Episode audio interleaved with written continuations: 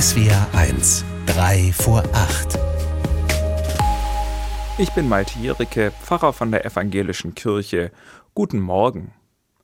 Manchmal, da möchte man doch Gefühle oder Momente am liebsten einschließen, für immer darin leben. Dann, wenn man voller Glück ist, ganz mit sich im Reinen, es keinerlei Störfaktoren gibt. Diese Situationen und Augenblicke dauerhaft zu konservieren, das wäre es. So einfach geht das leider nicht. Die Hochs des Lebens sind flüchtig. Einfrieren und auftauen, wann man möchte, kann man solche Glücksmomente leider nicht. Oft muss man wieder quälend lange auf sie warten.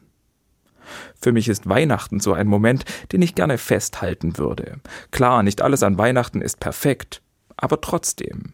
Ich finde, an Heiligabend und den nachfolgenden Feiertagen legt sich immer so eine Ruhe übers Land. Familien und Freunde treffen sich, über die Weihnachtstage ist alles andere unwichtig. Weihnachtsstimmung breitet sich aus. Ich habe jedes Jahr den Eindruck, das tut uns gut. Heute wird in vielen Kirchen nochmals an Weihnachten erinnert, denn in einigen Traditionen endet die Weihnachtszeit erst am 2. Februar. In vielen evangelischen Kirchen wird dabei über einen Abschnitt aus dem zweiten Brief des Paulus an die Gemeinde in Korinth gepredigt. Paulus macht den Leserinnen und Lesern Mut. Wir stehen von allen Seiten unter Druck, aber wir werden nicht erdrückt, wir sind ratlos, aber wir verzweifeln nicht, wir werden verfolgt, aber wir sind nicht im Stich gelassen. Paulus erinnert an die Kraft, die durch Jesus in die Welt gekommen ist. Er schreibt seinen Brief Jahrzehnte nach dem Tod Jesu. Aber Jesu Botschaft hat weitergelebt und die Menschen ermutigt und gestärkt.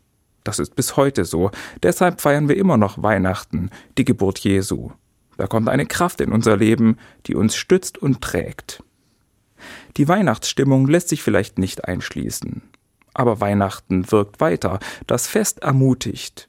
Und wenn ich mich an diese friedlichen, fröhlichen, erfüllenden Weihnachtsmomente zurückerinnere, zieht mich das hoch, wenn ich ratlos oder verzweifelt bin.